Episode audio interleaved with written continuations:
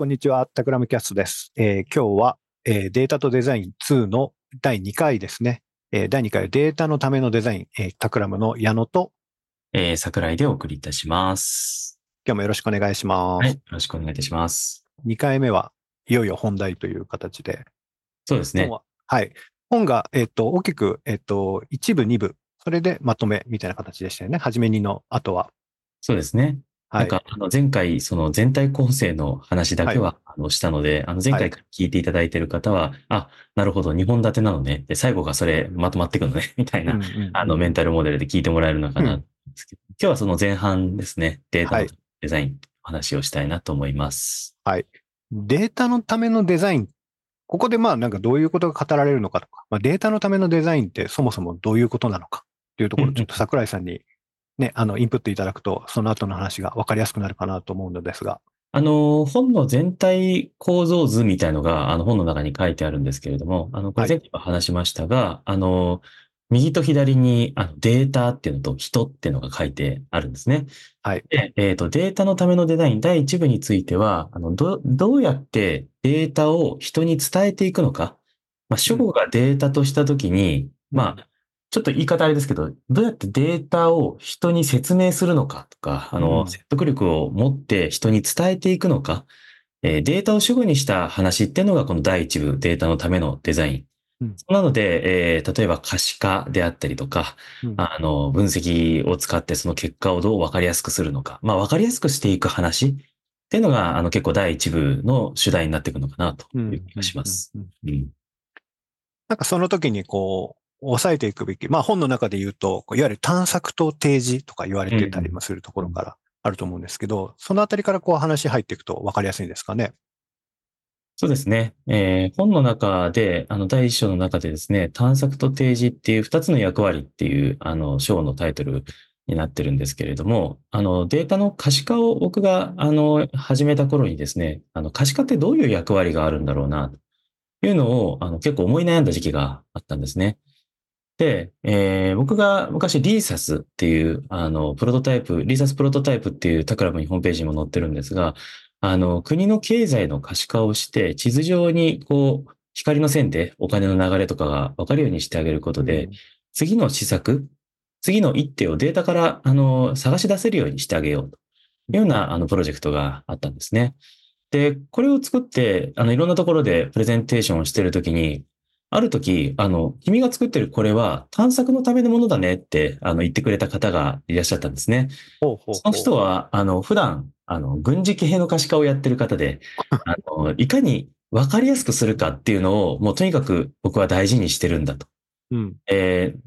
なんですかね、等高線がこう書いてあって、自分が飛んでる位置っていうのが、とにかく分かりやすくしてあげる。これが、はい。あの、僕がやってる可視化だよと。で、これは、まあ、定時的な、まあ、つまり、えー分かりやすくする、分かりやすくまず伝えるっていうことをとにかく、あの、大事にしてやって、うんあの、君がやってるのは、あの、別に分かりやすいというよりも、あの、その中で何かを探したいと思えるとか、何かを見つけ出すっていう役割。えーこの役割の違いが僕と君の違いだよ。これ英語で言われたんで、あの、なんて言われたのか正しく覚えてないんですけど、僕と君の違いだね、みたいなことを、あの、言われたことがあった。でこれが、まさに探索と提示っていう、あの、大きな、あの、二つの役割の違いかなというので、えーそれをまず、えー書かせてもらった。っていうのが探索と提示のしかなと思います。その、そういう指摘を受けるまで、その、いわゆる今まで、その時も、それ以前もデータを結構扱う仕事されてたと思うんですけど、うん。いわゆるその探索と提示っていうん、まあ、二つの種類があるっていう、こう、概念もあまり桜井さんの中で意識されてなかったって感じなんですか？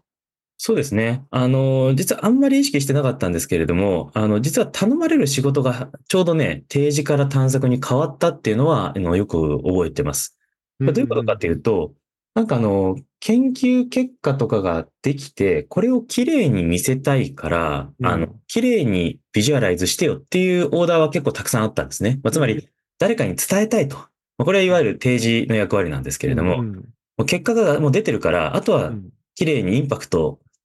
大きくしてほしい。はい。はいこれが提示のオーダー。うんで、もう一個はですね、えー僕がビッグデータと出会ってからなんですけど、ビッグデータって、あの、どこを分析していいのかわからなかったりとか、全体俯瞰がとても難しかったりするので、うんまずは一回、えービジュアルに起こしてみて、そこから、えーどこを探すか、どこを可視化するか、どこを分析するかっていうのを膨大なところから探していかなくちゃいけない。えーそういった時に、あの、可視化っていう手法が役に立つんだよっていうオーダーだったんですね。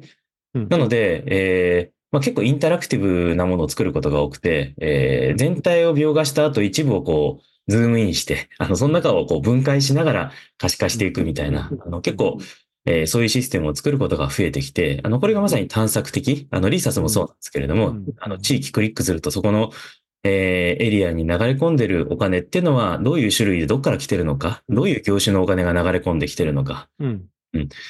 まあそういったことがしっかりと見えてくる、えーシステムっていうのは、あの、さっき指摘された探索的だね、君の作ってるものはって言われた多分、大きなポイントだったのかなと思います。うん。あの、いわゆるその可視化にある情報の提示みたいなところで、まうん。あ、あんまりその、いわゆるデータビジュアライズとかに馴染みのない方も、このポッドキャスト聞いてくれてると思うんですけど、いわゆるこう、情報の提示、提示型のその可視化っていうんですかね。うん。っていう代表的な、まあ、なんとなくこう、ちょっと後でネット調べると、こういうのだよって言われると分かるみたいなのってなんかあります、うん。カーナビ？カーナビ、あ、なるほどね。目的地に入力すると赤い線がピーッとそこまで引かれて、うんうんうん。右左、次右っていうのを分かりやすくとにかく見せてあげる。あ、分かりやすいね。確かに。うん。あれだって、ね、あの、いろんなところを探していいよっていうインターフェースじゃないじゃないですか。そうだね。やらないで、ひたすら左、右って、あの、何レーン目に行って、みたいな、そういう示すってことですよね、カーナビ。うん。うんうんうんうん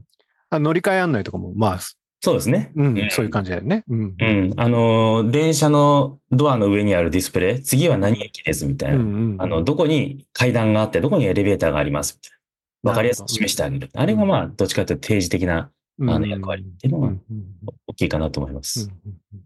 逆にその探索型って言われるのそのうん。リーサスだとか、ん。なんかまあ割と身近でこう、これ探索的だよな、みたいなのってうん。なんかありますか？うん。観光ガイド？観光ガイドね。確かにね。ああ。あの、なるほどね。紙の観光ガイドでもいいんだけど、うん。あの、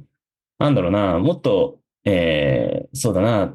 いろいろインタラクティブな観光ガイドも最近出てきてますよね。あの、はいはいサイトで、えー深掘りしていくと、このエリアにはこういうものがあって、みたいな。うんえーね、こういう魅力もこういう風になってて、で一覧で見せてくれたりとか、マップで見せてくれたりとか、いろんな切片から、そのいろんなところにあるものを紹介してくれる。うんうんで自分がどこが楽しそうかっていうのを、こう、なんですかね、フック、引っかかる部分を探すことができるっていううんうんね、役割かなと思いますね。なるほど。そう言われてみると、なんか、結構身の回りにあるこうデータとか、うんまあビジュアライズされたもの、うん。あのいわゆる探索と提示みたいな目で見てるうんと結構面白いかもしれないですよね。なんか。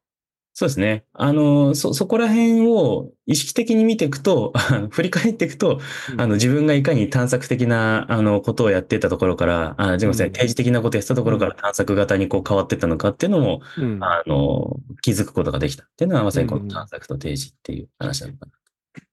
いわゆるその、えっと、定時的なところから、こう探索的なところに移っていく、そのいわゆる多分ビッグデータの登場以降みたいな話が多分今あったと思うんですけど、パキッと変わるというよりは、なんかこう、いまあ、交わっていくみたいな感じだったりもするんですか？イメイメージとして。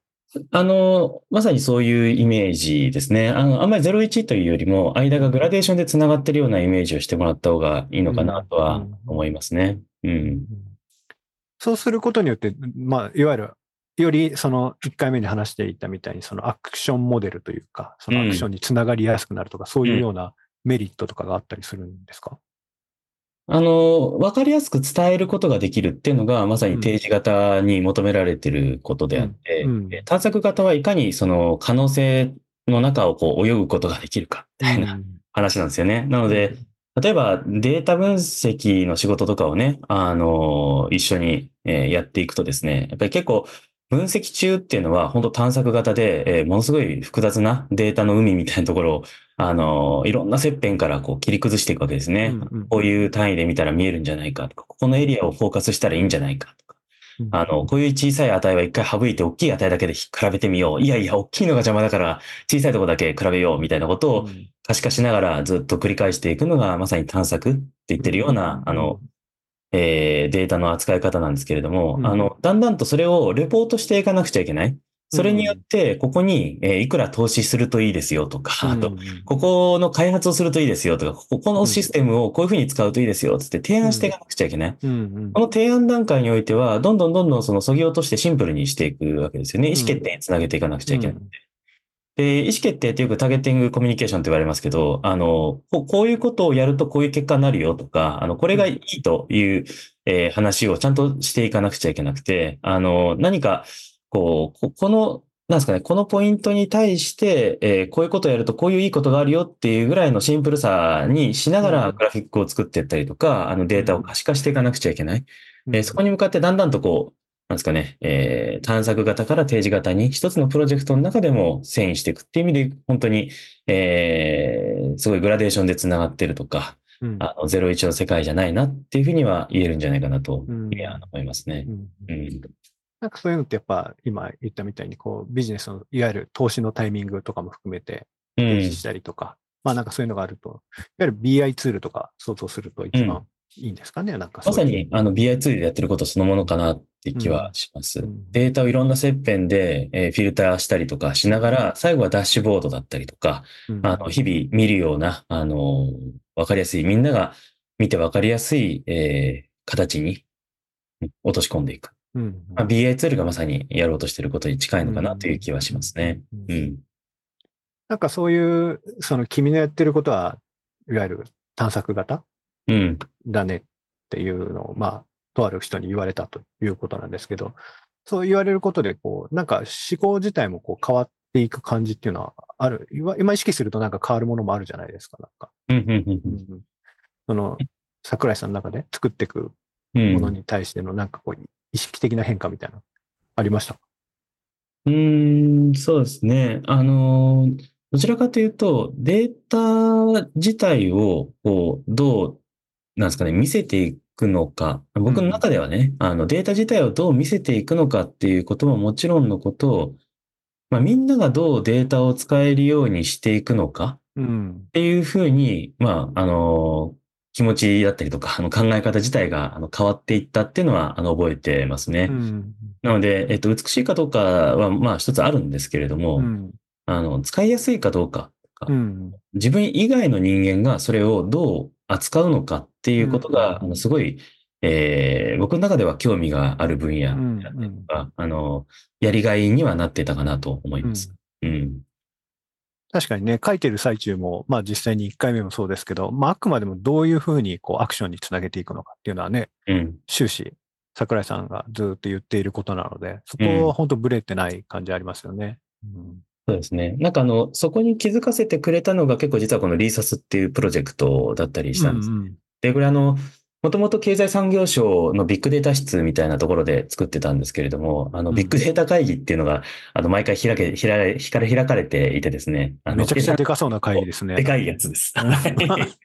あの、なんだろうな、U の字型に並んだ、この木製の机にこう、みんなのところにマイクが置いてあって、うん発言する人はこう、マイクの横のボタンをポチッと押して、ああ会場にその声が響き渡るみたいな会議だったんですけれどもあ、。よくドラマで見るやつです、ね。あ、そうそうそうそうそうそう。で、あの、1列目はそういう偉い人たちが並んでて、2列目、3列目みたいなところに、そのお付きの人が並ぶみたいな、あの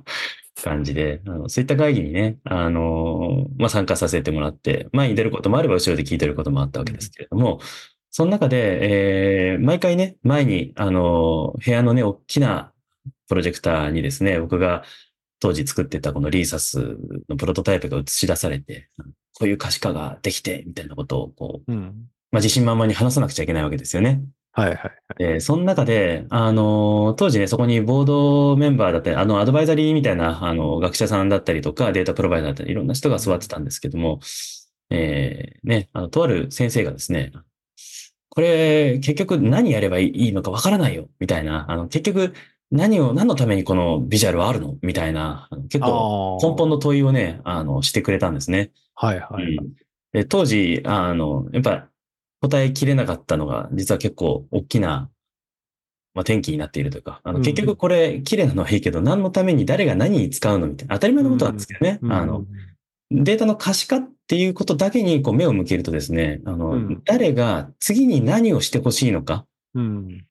誰に何をしてほしいのかっていうのがしっかりと言えてないとダメだ、みたいな、あの、当たり前のことをふっと忘れてる自分に気づくわけですよね。それがまさにこの本の中でアクションっていう、まあ、カタカナでね、アクション、アクションって書いてますけど、まさにそういう、次にどういう行動を起こさせるためのものなのかっていう設定、これなんだろうなという気がしますね。うんうんうん。うんいわゆるあの手段が目的化するみたいなね、そういう話に陥っちゃってたっていうことですよね。それがそうですね可視化することが目的になってしまうというか。そもそも可視化だけでも、あの、なんだろうな、仕事としてはすごくハードなまあそうですよね。ものだったので、あの、どちらかというと、この、リソースがそこまで下げてなかったっていうところが大きな反省。うんもちろんその手段が目的かみたいなことは、あの、常々横目では見ていたんですけれども、うんまあ、ちょっとそこまで頭が回らない状態になってたっていうのは、あの、当時すごく恥ずかしいなと、じ自身が恥ずかしいなと思った瞬間では、あの、ありましたね。うんそこからもう、あの、断るごとにこれ何のため、これ何のためっていう、ああの、指差し確認しながら進めるようには、あの、なってますねあ、。なるほどね。うんまあ、本の中でもね、可視化はチェック、目的はアクションっていうふうにね、明確に書かれてますもんね。うん。その経験がきっと大きかったんでしょうね、多分ね。そうですね。まあ、そっからが多分旅としては長かったんですけれどね。あの、アクションって言ってもピンキリなわけですよね。うんあの、なんだろうな。例えば、見て綺麗って思いながら、あの、そこの業界に興味を持つっていうのも、一つ言ってしまうとアクションなわけですよね。その人をどう変わってもらうのか、その人にどういうふうに意識変えてもらうのかみたいな。うん。ももちろんアクションの一つなんですけれども、実際にちゃんと使われる可視化とか、あの、社会にちゃんとこうフィットできる、社会の役に立つってことを考えると、まあ、あのーなんだろうな、いろ、いろんな役に立ち方あるけれども、ビジネスの中で置くと、一体これによってどれぐらいの経済効果があるのかとか、うん。一体どれぐらいちゃんとあのお金が入るようになるのか、そこにどうやってつなげるのかっていうのは、あの、シビアな目で見て見ていくと、あの、ん。どうしても問われる。そうすると、えーそれによって気持ちが変わったみたいなことだとちょっと許されなかったりするわけですよね。うん。うん。うんうん。うんそこがやっぱり、あの、そこから先、あのいろいろ挑戦していった領域なのかなとうん気がします。うんそうすると、その、まあ、いわゆるアクションの長い道のりっていうのは、まあ、なんかそのデータの提示方法というか、提示の仕方うんみたいなものの、まあ、探索に、まあ、ややこしいな、探索っていうと まあまあ挑戦ね。うん、挑戦をしていくことになるわけですよね。で、データって、ね、どう、どう提示したらいいのかとか、うんまあ、そういうことなのかなっていう。うん。桜井さんからもね、やっぱなんかそもそもデータは提示するものなのかみたいなね、問いとかも書かれてたりもしますけど、うん。なんかそのあたりで、なんかその、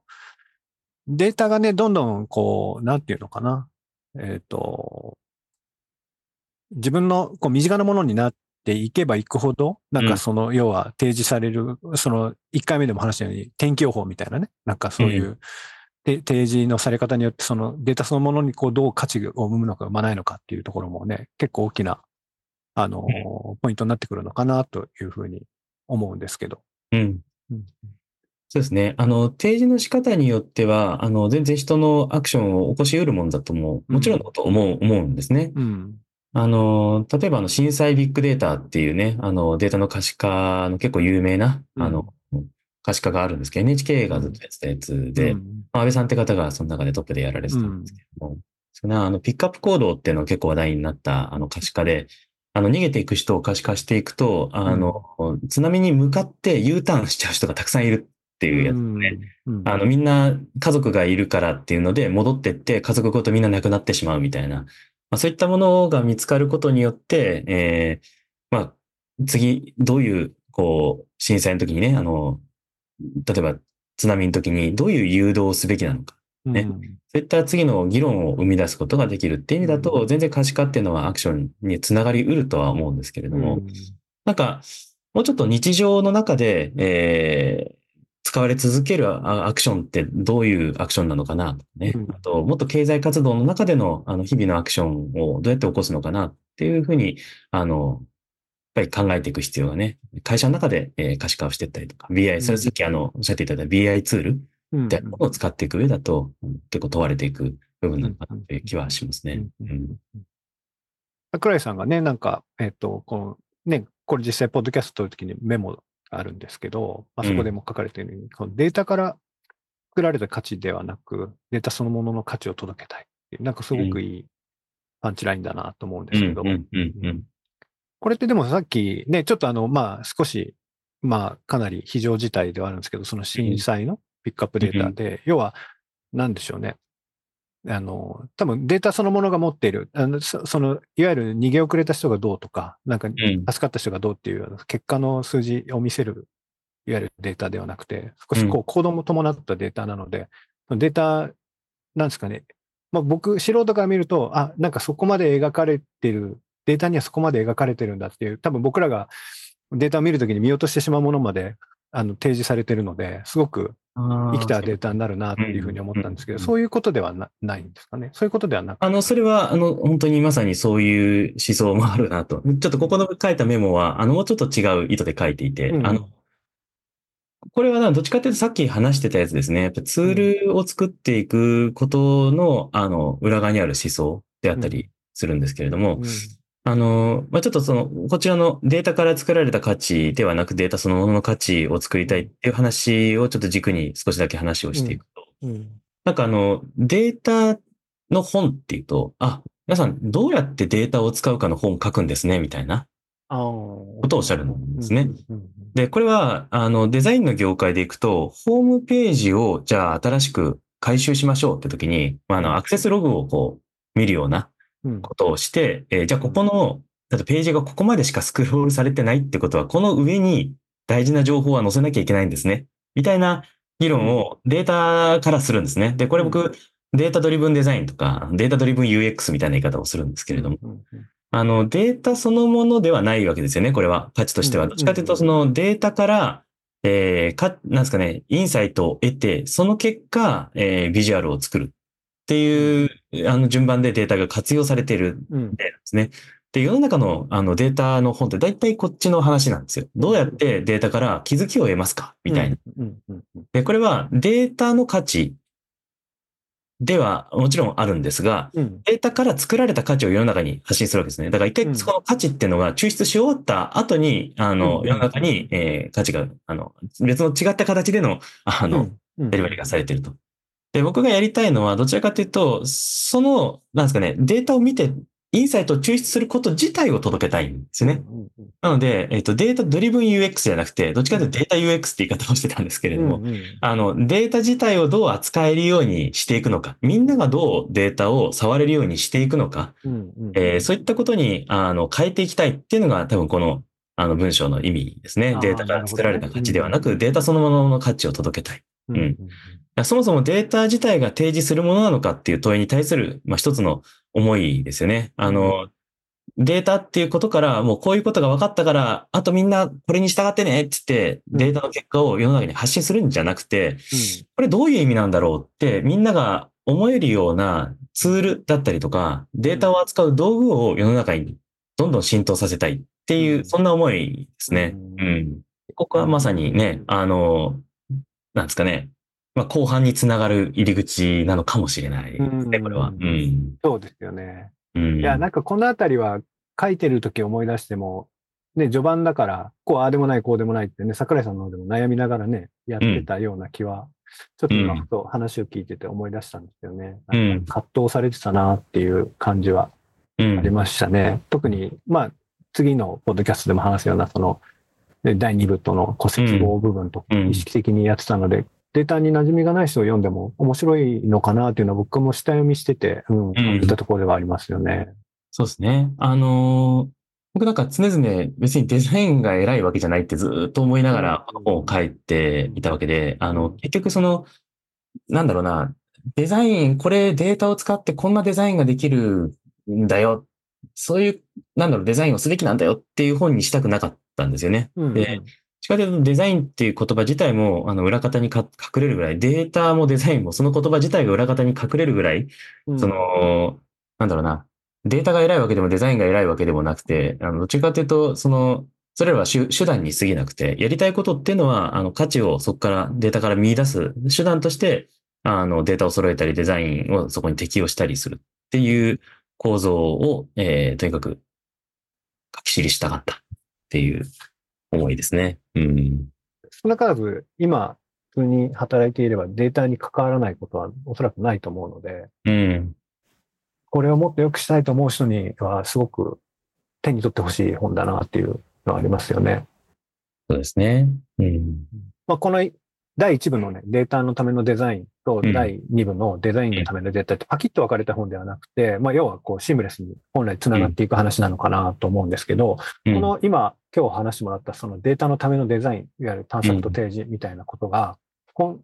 この次に第2部のデータのためのデザインっていうところにどのようにこう繋がっていくのかっていうところを、うん。まあちょっとお話ししてもらい、えっ、と、第2回を終わりにしたいなという思うんですけれども、そうですね。あのーまあ、データから作られた価値ではなくてデータそのものの価値を届けたいっていうのがさっき話してたことではあるんですけども、これって、あのー結構社会構造上データってどうしてもあの持ってる人が偉いみたいな、あのそういう風になりがちなんですよね。あの、たくさんデータ集めた人たちが、それを世の中に対して、こう、なんですかね、発信していくとか、持ってる人たちが、こう、提示していくっていう風な構造になっていきがちなんですけれども、どんどんどんどん世の中にデータが、あの、溜まっていって、もう多くのところにデータが、あの、たくさんあるよっていう状況が、あの、これが生まれてくるという社会においてはですね、えー、どっちかというと、その、皆がそのデータをどういうふうに使うかっていうのを、こう、選べる時代になっていくんじゃないかなというような、あの、そんな思いがあります。で、この変化って、あの、テクノロジーだったりソフトウェアとかが、あの、変化していった、なんですかね、パラダイムの変化と結構近しいなと常々思っていて、MIT のメディアラボがですね、昔あの、デモアダイなんですけど、うん。逆に何かを見せていく、何かを、あの示していくってことがあの重要だよって言ってた時代から、まあ、デプロイアダイって言って、あの世の中にどうやってこう浸透させていくのか、世の中にどうこう使ってもらえる状態にするのかっていう変化、うんえーまあ、そんな掛け声をかけてあの進んでいった、あの、そのパラダイムをちょっと見習っていくべきなんじゃないかなというふうに、個人的には思っています。で、まあ、で、でも、でもつってんのは本当になんか、作ったよっつって、あのう、ん。世の中に見せていくことなんですけども、見せていくんじゃなくて、使ってもらえる状態にしていかなくちゃいけない。あの、結果分かったよっていうんじゃなくて、うん。みんなが、おこんなのを見つけたよ、あんなのを見つけたよっていうふうに、あうの、ん。ツールとして世の中に、あの、配置していく。うん。うん世の中にこう発信するだけじゃなくて、世の中に実装していくように変化、変化していくべきなんじゃないかっていうふうにあの考えている。そこがまあ、まさに、あの、今さっき言ったデプロイ、あの、デプロイは大とかね、あの、デモは大からデプロイは大へっていう、あの、パラダイムをすごい見習いながら、僕らは次の世代にこのデータの活用っていうのを変化させていかなくちゃいけないのかな、うんというふうに、あの、思っています。で、そういうことを考えていくと、この第2章、第2部か。うん。うんあの、データ側から考えるんじゃなくて、人から考えていく、生活から考えていくってことがあの大事になっていくとうんいうのが、あの結構大きな第1部、第2部分けた理由ですね。データを主語でずっと考え続けるんじゃなくて、うん。それがどういうふうに生活してる、まあよく生活者って書き方をしますけどね。うんあの、生活者を中心に考えたときにどうあるべきなのか、データはどうあるべきなのか、主語がこう、データから生活者にこう、人っていうふうに書いてますけど、人とか生活者にこう変わっていくのが第1部から第2部への変化なのかなと思います。このあたりは、たびたびポッドキャストでもうん話されている部分もあるので、まあそこの復習も兼ねて、ね、ぜひいろいろと次回デザインのためのデータについて伺っていきたいなと思っておりますので、引き続きよろしくお願いいたします。はい。よろしくお願いいたします。タクラムキャストでは、えー X というツイッターですね。で、えーハッシュタグタクラムキャストをつけて投稿いただくと、えーメンバーそれぞれが目にしておりますので、ご意見、ご感想など、えー皆様からのフィードバックお待ちしております。では、今日はどうもありがとうございました。はい。ありがとうございました。